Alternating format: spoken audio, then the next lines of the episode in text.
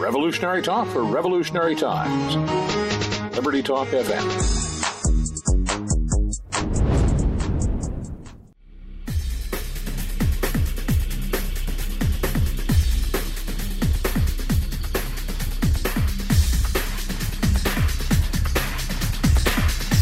Medicine on Call was all about living in the solutions. Today we have an important show because I think as a physician, I feel, and I have felt for quite a while, that we're kind of on the front line of a lot of changes, not just patient care, but ethics and morals as well. Um, there's, to me, uh, human life seems to be a little bit cheapened these days, where we were talking about euthanasia, we're talking about Uh, post-birth abortion, which doesn't even make sense if you really think about what that really means. And it's about money all of a sudden, and it's not about quality of life and patient care. And today I wanted to have a guest on, a special guest, Mister Bill Reichert. He's uh, Christian Medical and Dental Association Vice President for Campus and Community Ministries. And I'm curious to know what's going on on the front line in medical education. I mean, I've been a practicing physician since nineteen ninety-eight, and I've seen a lot of changes come to pass, but I'm always curious to know what's coming behind us and what the education training is like and what happens if you actually have a conscience about taking care of your patients, money aside, just doing the right thing. Is there uh, some sort of pressure now that's being brought to bear to you have to make a decision about whether you follow your heart and what God put you on this earth to do, or are you being thwarted? So, Mister Reichert, thank you so much for coming on today. I really, really appreciate your time. Well, thank you, Doctor George, for having me on and, and uh, to be able to share a little bit about kind of the cultural landscape uh, that the medical students, healthcare uh, students, and professionals are facing uh, currently. And uh, it is, there are real challenges. I, I would also say there are some encouraging uh, news, especially as we see through the work we do with uh, uh, thousands of medical students on about three hundred fifteen uh, medical and dental campuses uh, throughout the U S, as well as uh, um, you know uh, tons of volunteers and others who are uh, coming together, united. Uh, being a part of a community like C M D A really helps. Uh, uh, it really helps in these very difficult situations, because it's it's hard if you're going to do it alone. But when you have other people and you have a community of others, it uh, it really helps uh, push through and make uh, make some of these challenges uh, bearable, as well as be able to uh, flourish and thrive in the middle of some of these very difficult places. Uh, you mentioned early on, uh, certainly there are cultural uh, issues that uh, medical professionals, students in particular, even are facing, uh, and they um, everything from right of conscience and um, especially with the uh, new issues of gender reassignment. We're seeing a lot of uh, uh, transgenderism and the uh, the call for uh, gender reassignment without very little question to whether or not uh, that this is something that should be done. Mm-hmm. It's being done indiscriminately. And um, we had a um, we had a dean of a major medical school step down from his position because uh, he was very clear that this was not going to be something he was going to sign off on. And things like gender reassignment and, and, and these issues are affecting a multiplicity of specialties. You know, it used to be where the big issue in terms of right of conscience for a physician was whether the, whether or not they would declare they would do abortions or not. Mm-hmm. And usually that issue fell upon those uh, who were, uh, you know, O B G Y Ns. Those uh, in that particular specialty usually wrestled with that issue. But now the issues are so broad, they're affecting almost every physician. It, you can't be a physician and not go untouched by these cultural mandates as they are. And uh, it is putting upon a lot of these doctors to make a choice. Um, and uh, this one particular doctor chose to move away, to step down, to uh, to leave his position because he knew that it was a battle he could not win. And uh, anyway, so it's, yeah, the challenges are real, and uh, students are are being pressed upon to really decide what are they going to uh, lean into, what are the what are the choices they're going to make or, or not make. And, and uh, you know, we do what we can on our end to provide the kind of support and cover to protect their right of conscience so that they can they can make those decisions without facing uh, repercussions, because mm-hmm. I think that's the biggest fear, is the fallout, especially if you're a student, because you are working towards some very important goals, um, and it's a, it's you you can't afford oftentimes to uh, uh, torpedo your uh, opportunities and profession, your future profession. Uh, so there's a lot of pressure to succumb and to often either be quiet or just simply, uh, um, you know, just give in. You know, I I have a personal story about that, because when I was a, okay. a medical student, no, I was a medical no, I was a resident, a surgery resident, and I was on the neurosurgical service, and there was a patient who was unfortunately, um, you know, brain dead, and the attending called in and asked me to pull the plug on the patient, and I said no. And it, it was, I mean, I didn't have a, no question, and he was really angry, and he had to come in, but I wasn't doing it. And I can imagine, I mean, that was back in the day when we had a little bit more, um, residents don't really have power, but from a uh, social standpoint, I'm not sure that would have been, I might have gotten in trouble from the administration, perhaps, for bucking the system. But you're right. I mean, that was, it sticks out all to this day about choices that I personally made, that I had to make a stand ethically, and I wasn't going to do it. But that's different. Now I think you're right. I think there's a lot more pressure. There's, you know, you're called names if you actually have an opinion about something. And the professors potentially can actually affect your grade and your future if you run afoul of the system. And I think well, it sure. happens. I mean, yeah, they can definitely deny opportunities. And, you know, the... The kind of pressure isn't oftentimes easily detected. It's not right there out mm-hmm. for everyone to see. It's it's often very subtle. It comes in those uh, residency interviews and those, or those medical school interviews, in ways that they're trying to kind of suss out what, you know, where would you hypothetically go, or what would you do in this situation? And you know, it's uh, it can be it can be very insidious, and it can be a very big challenge for those uh, both starting in their profession, but also those very late in their profession. Um, this gentleman I mentioned to you, he was at the top of his game. He was well known. He was had an incredible reputation in his field of, of study, his his uh, specialty, and um, it did not insulate him. It did not protect him from those pressures, those cultural and social pressures, mm-hmm. which are now creeping into medicine in a way that is there's. very little discernment as to whether or not this is good science, good medicine. It's it's really just being done because of the cultural pressures, and uh, there's it's very hard to push back. It's becoming quite a, a big challenge. And you know, we, we're just mentoring uh, gender reassignment type surgeries, which affect again many specialties, uh, physician-assisted suicide. I mean, yeah. these these issues um, are you know uh, very prevalent, and it come in a lot of different ways, and um, they're becoming unique and uh, very difficult challenges for medical students. Well, and we have to take a break in about a minute or so, but just to set the table, you know, this, the end-of-life decisions, this is almost an algorithm-driven system now. And I, I took the Hippocratic Oath, so I know that there are certain things that I was not allowed to do by my oath. Euthanasia was one, and abortion was the second. Do the do the students still, I mean, the ones that you're mentoring, do they actually still take the Hippocratic Oath? Because I thought that was a question some students were no longer taking it. You know, I don't have, uh, anecdotally, I think it's, uh, it doesn't seem to be front and center anymore now, I think.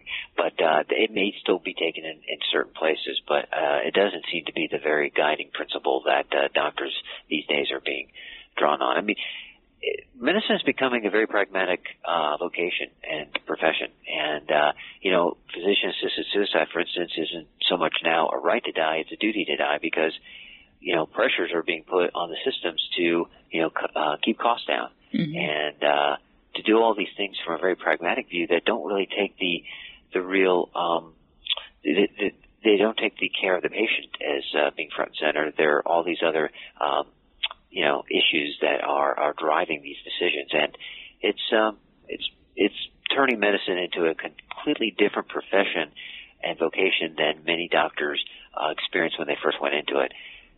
you know, when they went into medicine, they went in for very noble reasons. I can't think of too many folks still going to medicine for those noble reasons of wanting to care for those in need, to be part of those healing arts. But uh, medicine, uh, uh, and especially the training part, really transforms and, and, and takes that in good intention and really converts it into often something completely different at the end of at, at the end of all that time in training. I think that's a good break, a good place to take our first break. You're listening to Medicine on Call.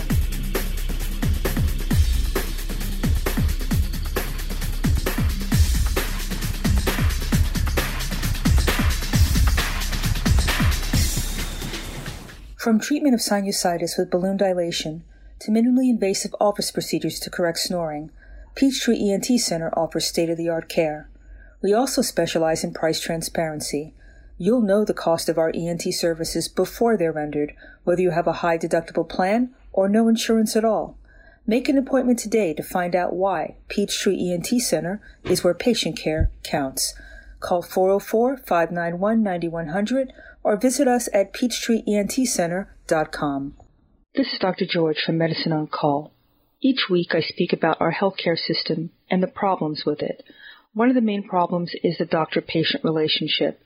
I've found that patients really crave time, the time to ask their doctor questions, and physicians crave the time to answer those questions in a thorough manner. Towards that end, Peachtree Ear, Nose, and Throat Center is pleased to announce a new video telemedicine service. We now offer consultation for second opinions and for people who'd like to learn more and ask questions about how to navigate the healthcare system in a cost-effective and efficient manner. Go to peachtree e n t center dot video dash visits dot com to learn more. Are you having problems with persistent bad breath, constant throat clearing, hoarseness, a cough that won't go away, a sore throat, or a feeling that something's always stuck in your throat? Why not find out what the problem is so it can be fixed? At Peachtree E N T Center, we believe in taking time to work with our patients as a team to get to the root of the problem. Make an appointment today to see why Peachtree E N T Center is where patient care counts. Call four oh four, five nine one, nine one zero zero or visit us at peachtree e n t center dot com.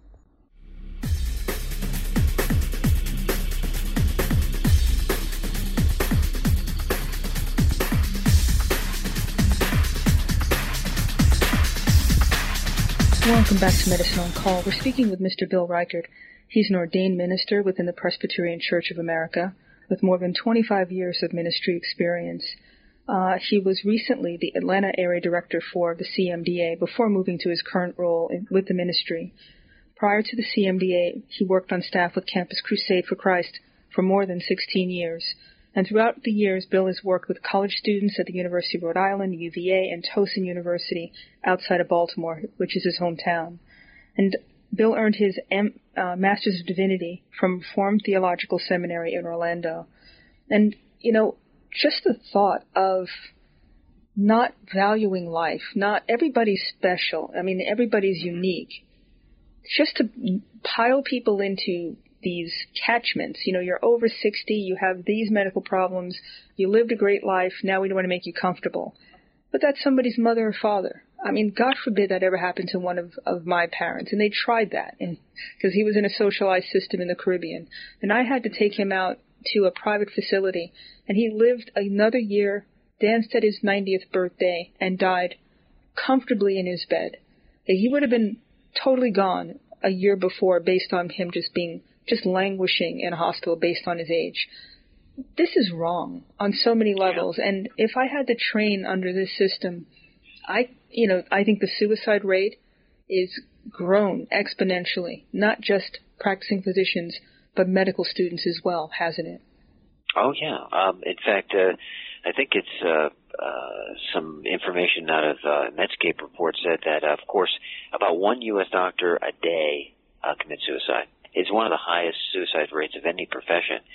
And they're estimating about thirty percent of medical students and residents have depressive symptoms. So, yes, burnout, toxic stress. I mean, these are, in addition to the cultural pressures, uh, right of conscience and such, the emotional, the um, burnout issues uh, are, are significant, and it's um, it's becoming epidemic.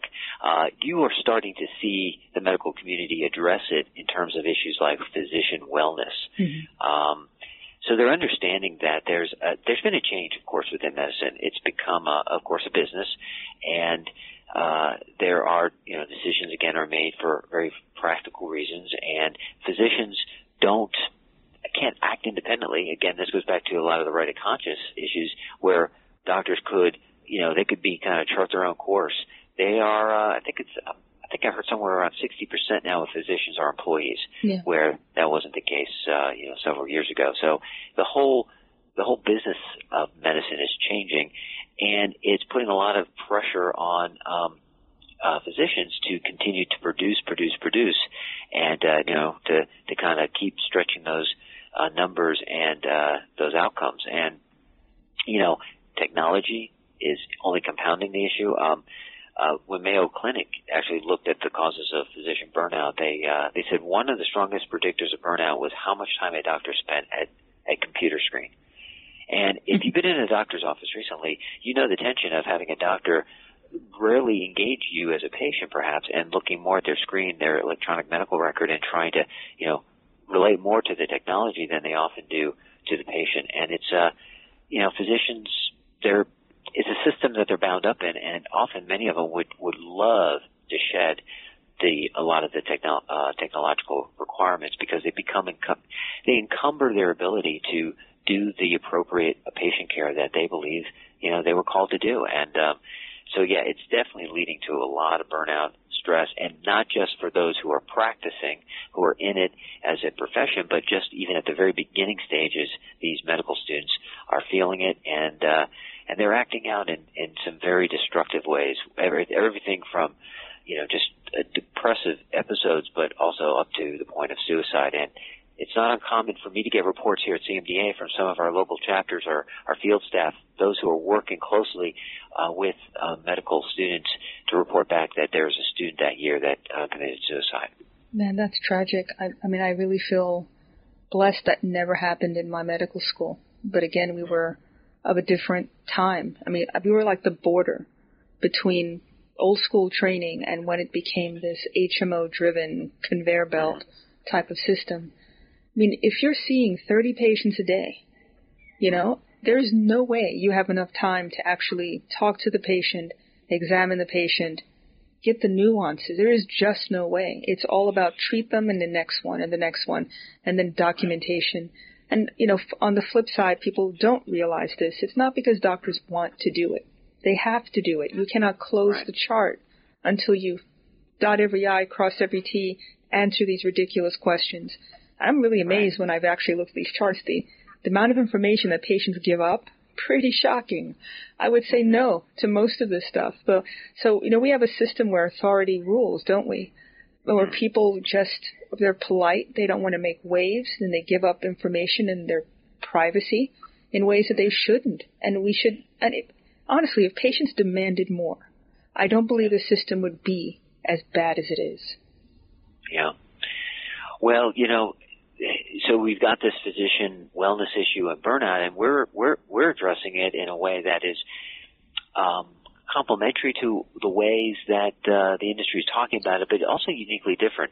You know, uh, Mayo and, and uh, Stanford have been doing a lot of work on this area, and, and Mayo in particular up in Rochester said, you know, as they looked at physician wellness, they they really it came down to two big variables in addition to, of course, the technology issue I just mentioned, but two issues that seem to um, play a role into helping physicians have uh, greater, uh, you know, mental health and, and wellness and, and, and job satisfaction in what they're doing. The first was community, mm-hmm. um, not going it alone. So they started, uh, Mayo started uh, put, giving a stipend to to small cohorts that they would go out and they would uh, have a meal together. They would actually spend time with mm-hmm. one another. The other was uh, what's often being called in today's culture is mindfulness. And, uh, you know, the, the idea to kind of hit the pause button, to have those strategic pauses, to not keep going, going, going, going to the point of exhaustion where you're, you're not even having time to, to think. Uh, most doctors I know don't even have time to eat. That's how busy they are. They're, yeah. they're just going. So they saw these as two determining factors, and they started to explore that. And, you know, I look at that as a as a follower of Christ, as as a Christian minister, and I go, well, goodness, that makes perfect sense to me. I mean, community. Um, that's why, you know, what we try to do at medical school campuses is so important, because we want to give people the opportunity to know that they're not alone.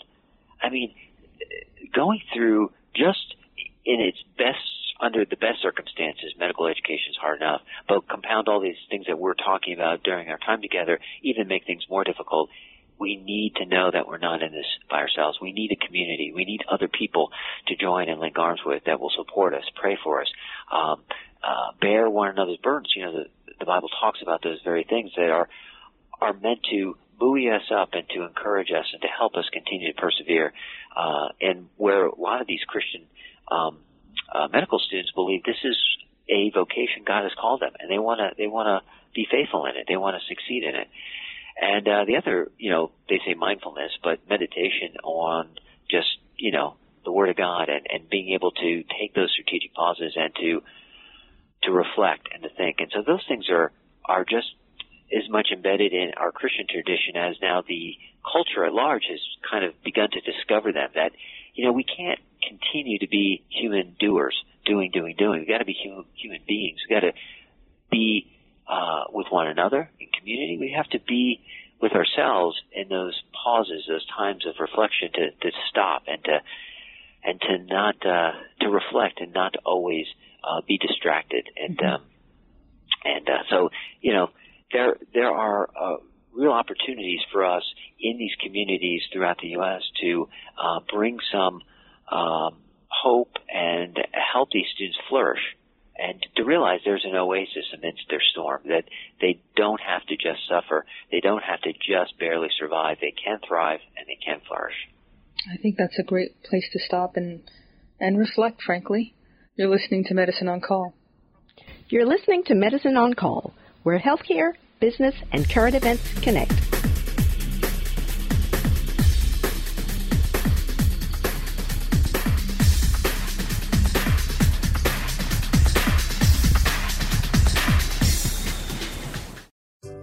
What's up, everybody? Bubba here. It's finally here, the long-awaited Bubba Report, bringing you news from all the trading floors across the globe. We've got Scott Chilady, the cow guy, as seen on C N B C, Fox, and Bloomberg. We've got Keith Bliss, C N B C, Fox, and a floor trader at the New York Stock Exchange. We've got the Badger, who writes the hot topics and the political news. We've got myself putting together my own unique indexes that will help you, give you a better idea of what's going on in the market. All you need to do to get a hold of the Bubba Report is go to the bubba show dot org and sign up for the newsletter, or you can email me direct at bubba at the bubba show dot org. We want you to have this report because we've got over one hundred fifty years of experience talking about markets, getting ready for the trading, and puts you in the best position to have successful. So email me at bubba at the bubba show dot org to get a copy of your report, or go right to the website, the bubba show dot org. Make sure you get it. It's a must-have for every investor and trader. The Bubba Report.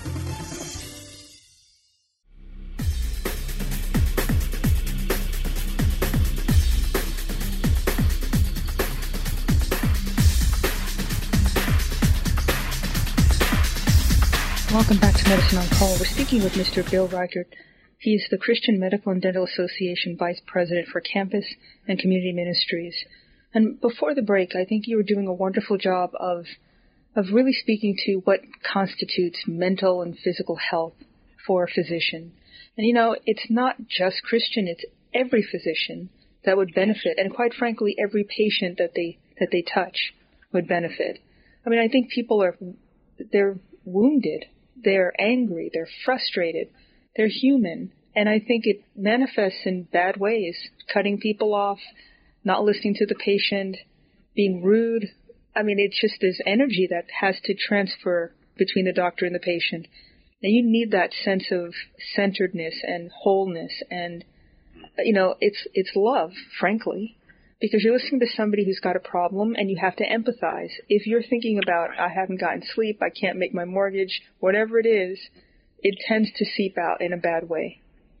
Well, that, that's so true, Doctor George. In fact, I was talking to a physician um, from Duke uh, who uh, teaches not only at the uh, Duke Medical School, but also he's a he also has a PhD in philosophy and, and teaches at the uh, at the university as well. And he's created a program called Reimagining Medicine, and the whole idea of this is to help medical students recapture some of these basic skills of listening mm. and curiosity. And when and one thing he said, which was really key, he said, doctors are so busy, so consumed that they're going from, you know, closing their charts, E M Rs, all the, all the things that keep them preoccupied, and often forget that there's a person in that room when they enter that room, and that person has a unique story. And a doctor needs to be able to enter into that person's story, to be curious, to listen. Um, and, and to those kinds of, Uh, you know, treating the whole person. We often talk within our, uh, our circles here at C M D A, the idea of whole person care, realizing that the person before you is, is, is, is a multiplicity of different things. They're not just physical. They're emotional. They're spiritual.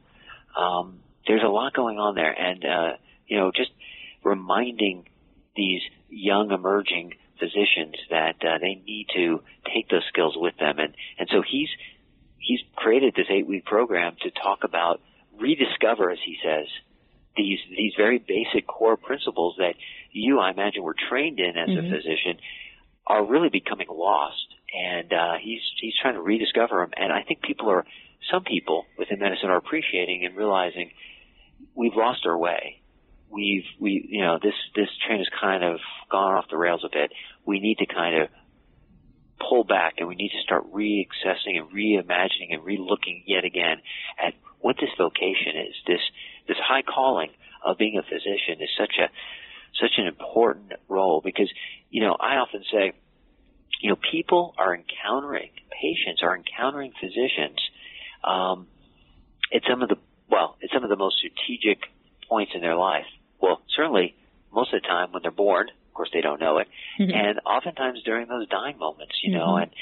and and and place a lot of places in between, and usually those are moments where a doctor has a unique and privileged position and opportunity to a- administer um, grace and love and care.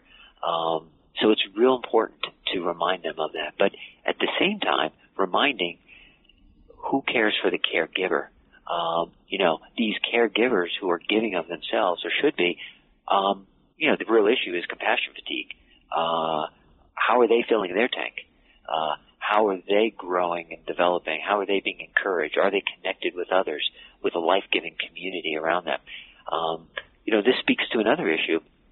You know, you, you kind of touched on it. I mean, the patient is a collateral, uh, uh, there's collateral impact on the patient from, you know, where the doctor is. Well, you know, most of these doctors have families, and and oftentimes families, get, uh, doctors, physician families are in crisis because the pressures that those physicians feel, they're felt by spouses, they're felt by their children, and uh, you know we address that. We have groups of, of individuals who are spouses of of uh, of, uh, of physicians and uh, dentists who.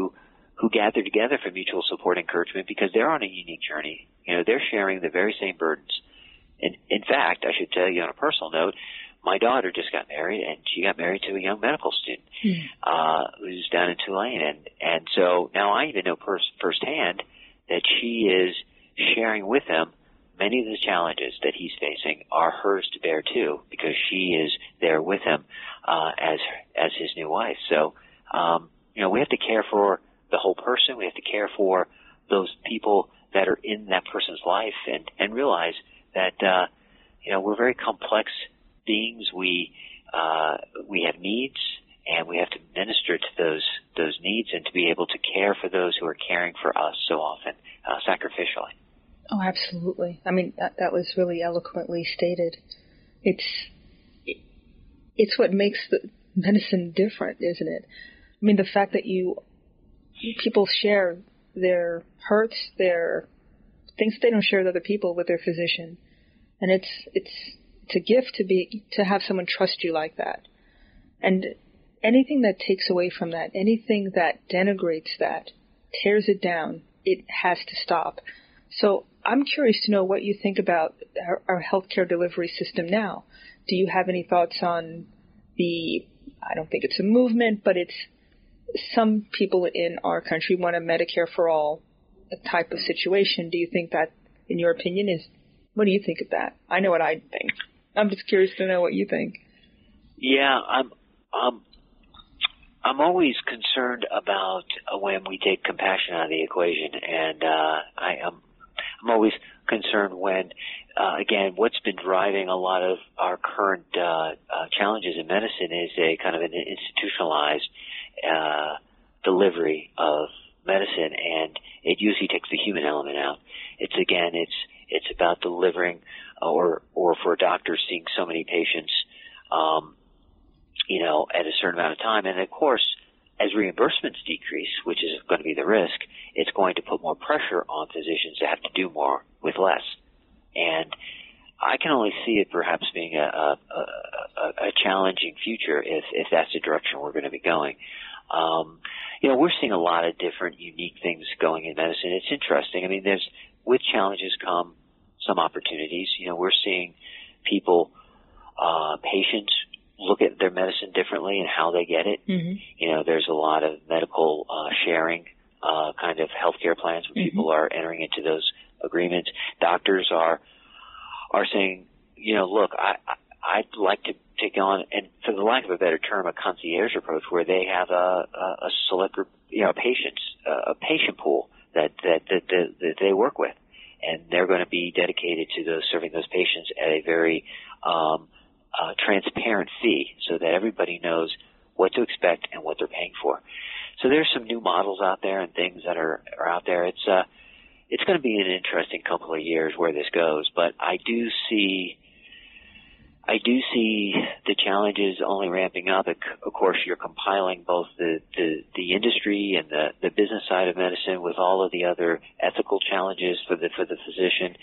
Um, I see those challenges Um, becoming only more difficult, but I, I'm, I'm kind of a perennial optimist, Doctor George. I like to think that there are going to be things that are also going to um, help us to reassess. Uh, uh, I think doctors might find themselves reassessing for themselves, too, mm-hmm. um, why they went into this vocation. And um, I think it might also, you know, call them to um, look beyond themselves to finding those uh, things that will help them live a, a well-lived life, uh, so that they're not so uh, driven uh, to to perform, that they might find themselves um, realizing when they come to the end of themselves that they can uh, lean on others and, and find other vehicles for support. Because what I've noticed over time is that uh, physicians, this is true for a lot of people, but in this profession particularly, there's a lot of self-reliance and a sense of, you know, can do, I can do yeah. it, I can do it. And and I think sometimes that can uh, be, um, I think that can not serve the doctor very well. They're not silos. We're not we're not islands. We're not silos. We need other people.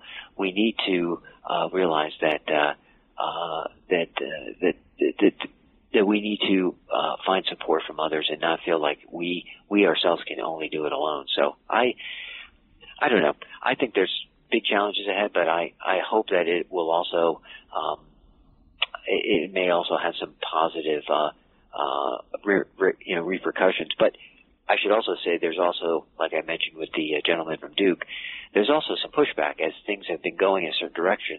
There is a movement afoot to, again, reclaim the, the, the, uh, high calling of being a physician again, again, and, and put it in the, in the standing that it needs to be, and to try to exercise medicine in a way that honors both the physician and the patient. I think that's the only way that we're going to save our profession, because if we continue to take a back seat and let it be driven by people who aren't physicians, nurses, right. who aren't caregivers, and, and they're more actuarials and pe- pencil pushers, we're only going to get more of the same. And that yeah. means very high cost, very low quality. Uh, you right. know, it's not, anybody shouldn't, my thing is never get sick, because at this point, it's not about getting you healthy. It's not. Well, you know, one of the uh, things that I do in this role, too, is I, I logistically support and lead and travel overseas to uh, communities around the world, uh, bringing healthcare to underserved communities. And so we see healthcare systems, I see healthcare systems all across the globe. and um, you know, systems where where it's become universalized, socialized, it, mm-hmm. it's usually rationing, and, and it's usually not the kind of care um, that uh, uh, people should be getting. Uh, when we go, we find patients. The fact that we will spend time with a patient, that we that our physicians will will lean in and and talk with them and hear their stories and hear their chief complaints, and, and even press even further still into what's going on, because oftentimes there's a lot more issues going on beneath just the chief complaint that they present, um, is amazing. They don't, they're treated like, uh, like chattel. They just, they're just brought through a system without any sense of consideration of their dignity. And when we start to treat patients with dignity, they just open up and blossom, and they are just so thankful and so um, happy that we're able to be there for them and with them. But they're living in systems that re- reflect uh, what it unfortunately can be if it's simply institutionalized, if it's if it's run simply like a business where where where um, you know, people are just being considered a, a a number on a spreadsheet. I think we're going to find ourselves in that situ- same situation. I should also say, just parenthetically too, while I'm talking about missions, doctors, they give their time to go. They give a lot of times their own money. And, uh, you know, it's not a vacation, but they're often having to take vacation time. But they love it. It's life-giving. And mm-hmm. the reason why, well, one is they, they, they're, they've realized, again, their initial calling was to serve. They want to serve others. But it also allows them to actually do what they were called to do and what they were trained to do, actually be with patients. Yeah. Again, going back to some of my earlier comments, they're not looking at it. There's no screen to look at. there's there nobody's putting them on the clock. Yeah. Nobody's saying, okay, you got to move on.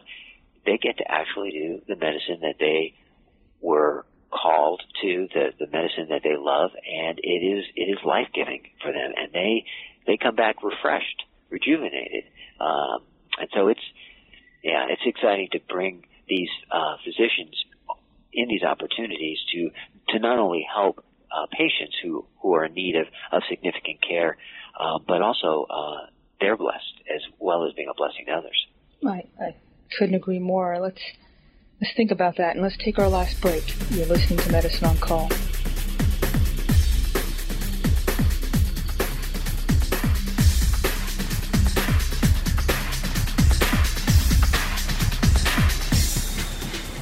You can catch the show on iTunes, Stitcher, and Spotify, and a host of other multimedia platforms. Subscribe and share it with your friends.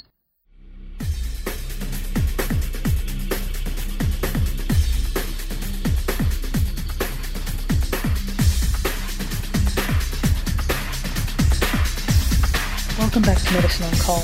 We're having a really important and I think enlightening conversation with Mister Bill Reichert, the Vice President of uh, Campus and Community Ministries for the Christian Medical and Dental Association.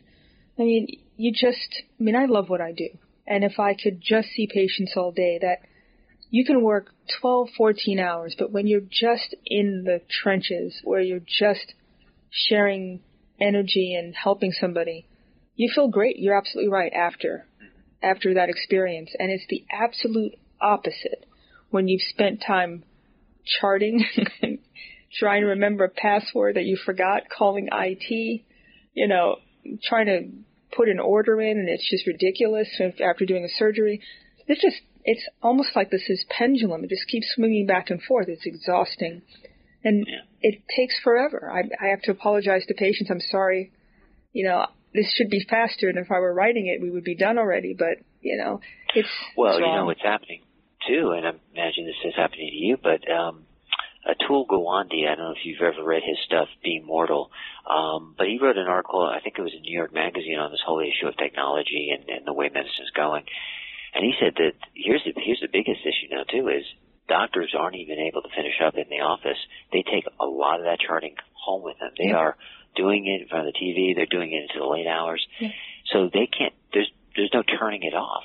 And that's, again, just another uh, opportunity for danger for that particular physician to uh, find themselves burned out when they just can't even turn it off, because the amount of hours they spend in the hospital or in the clinic can't uh, accomplish all the needful paperwork and charting that has to be done. They have to actually take it home with them, and it, it invades personal time, family time. It's it's it's a big challenge. Yeah, if you want to be thorough, you're absolutely right. There's plenty of nights I get home after nine, and mm. you know, but I'd rather spend the time with the patient and get to know them right. and do my job, and it's all on my time. You're not getting compensated for it. You're absolutely right. Right.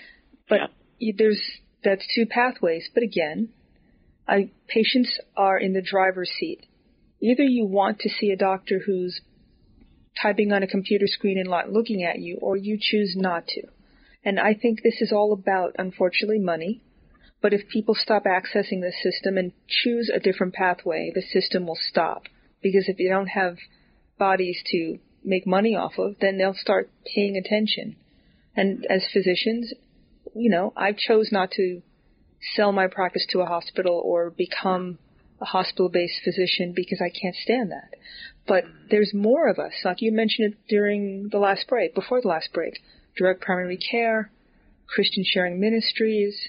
Um, these these alternatives are blossoming because patients realize that they want to control their health, that they want a physician who's healthy, literally, and yes. that they want they don't want to take a bunch of medication. There's a huge growth of patients who believe that. We need to cultivate that. Instead of that being the outlier, should become the norm. Very true. Yeah.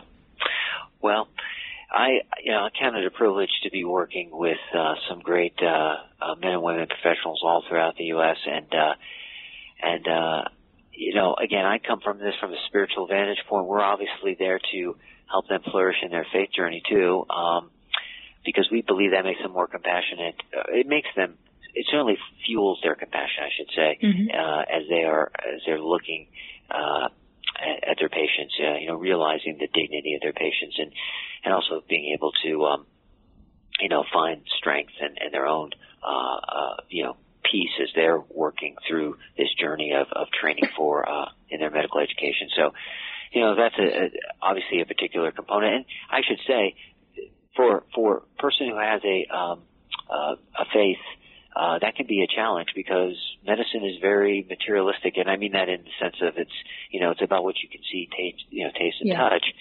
And, you know, people who have a particular spiritual proclivity are, are usually, uh, dismissed or marginalized. So, you know, there's, you know, if you're a Christian, uh, uh, medical student training, you, you got a lot of challenges, both, uh, you know, the spiritual, the, the emotional with burnout, obviously the, mm-hmm.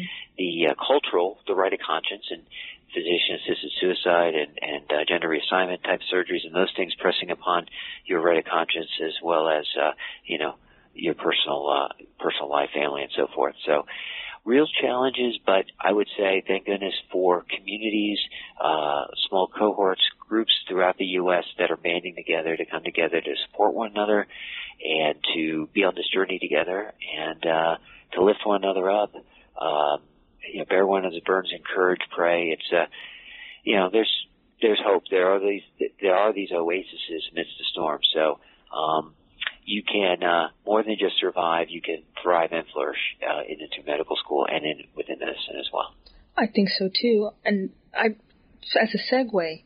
Of that ability to express yourself, is there any problem with the freedom of speech aspect of this? I mean, like I spoke out and I said I'm not going to do it, but what happens, are the students finding that they choose not to speak out, that they don't, you know, I'm not saying that they need to, you know, broadcast their faith necessarily, but are they finding that it, it's discouraged, that it is they don't say anything when they otherwise want to?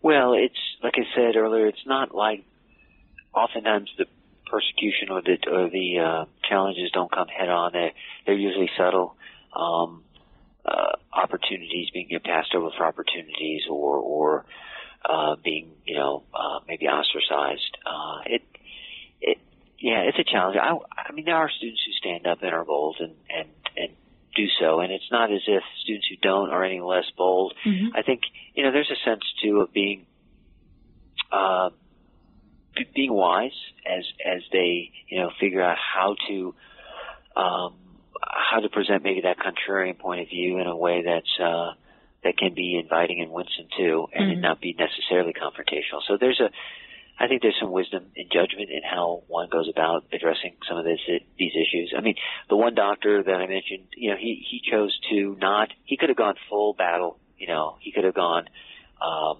you know, he could have uh, lawyered up, he could have done everything possible to keep his job, but he decided it was best for him uh, to uh, move, move into something else, and that was the choice he made. And yet I, we have another doctor that is, um, is actually, uh, there is a lawsuit. Um, he has, he is trying to protect his rights because he was penalized. Opportunity, he was, uh, some of his uh, position and privileges were were taken from him because he spoke out in a uh, in a forum, in an event on these bioethical, moral, ethical issues, uh, particularly transgenderism, and that came back to the uh, particular um, uh, healthcare institution, and he was. Uh, reprimanded, and also, um, you know, his his uh, advancement was uh, was hindered. So he was penalized because of it. So there, yeah, there is some real uh, blowback, and people are going to face consequences. And and in, in his case, he believes it's he needs to take uh, advantage of the legal remedies that are afforded to him, because he believes what he does in this moment is also going to be helpful for those that follow behind him. Oh, I think freedom of speech should be sacrosanct. If, yeah. if we can't express ourselves, then we're living in a totalitarian system where we're going to be shut down. You know, those with power will definitely lord it over those that don't. And that's not good for anybody, frankly. Now, right. we have a couple of minutes left. I wanted to give you a chance to, I mean, how can people, students, find you? Do they, do you have outreach at all medical schools? How do people know how to join? Yeah, I mean, we're at about ninety percent medical schools, high eighty percent dental schools, or optometry schools, M P A, P T, nurse practitioner. So we've got a fairly um, large reach. But I would say if somebody's interested in what we do with Christian Medical and Dental Associations, um, to go to the website C M D A, that's Charlie Mary David Apple, C M D A dot org, and then slash students. And we've got some dedicated information there for those who are in their healthcare training. Um, we have a C M D A Student Life app they can download on their phone that also will help them get connected and get more information. So we've got a lot of different ways to hopefully connect them with something that's ongoing, um, which I think would be a high chance that they can find something in their own school or their community. Or if they don't have something, we can help them uh, start to um, Uh, initiate and catalyze an opportunity where they happen to be. So we've done that oftentimes too. Uh, you know, there are new healthcare uh, medical schools in particular uh, popping up almost a almost a half a dozen every year. Really? Um, oh yes, particularly osteopathic uh, schools, D O hmm. schools. So there's not a shortage of campuses, and they continue to grow and continue to flourish. And yet at the same time, there's the uh, flip side of saying that there's also potentially uh, uh, a significant doctor shortage in the future. So, um, but yeah, so they connect through C M D A dot org slash students, and we'll uh, they can reach out to us or email us at C C M at C M D A dot org, and we can we can also follow up with them there as well. And if physicians want to be mentors, is that also a possibility? Oh yeah, yeah, it is. We we've got some training on uh, some materials that can help them uh, do that. Uh, uh, you know, they can invest in those local uh, student chapters. A lot of times, mentoring can be leading small group uh, studies, coming on campus, speaking to students. Um, you know, being a preceptor on a medical mission trip. Uh, there's a lot of different ways they can mentor and really live out and demonstrate. Uh, you know, what does it mean to be um, Uh, a Christian who happens to be a physician. Uh, it can be a real opportunity. And, um, yeah, I really, I really appreciate, uh, when doctors are, are coming and working in students' lives, because they'll often do the best job of sharing both the good, the bad, and the ugly, which I think students need to hear. They need to, uh, hear how they can be successful and flourish, but also understand what are some of the real pitfalls, and hopefully learn from some of these doctor stories as they uh, open up their lives to these students. So certainly, yes, they can. They can mentor. Well, you know, I want to thank you for everything that you do. I think you're helping to create, uh, a, you know, doctors of the future that patients, you know, will want to go to and will be able to heal and minister to, because that's really what physicians do as well. And, you know, it's nice to know that we're not alone out here. So thank you so much for your time. I really appreciate it. Well, thank you, Doctor George, for allowing me this opportunity and forum to share more about this work and, and the, uh, the ministry here. So thank you again. My pleasure. And thank you all for listening to Medicine on Call.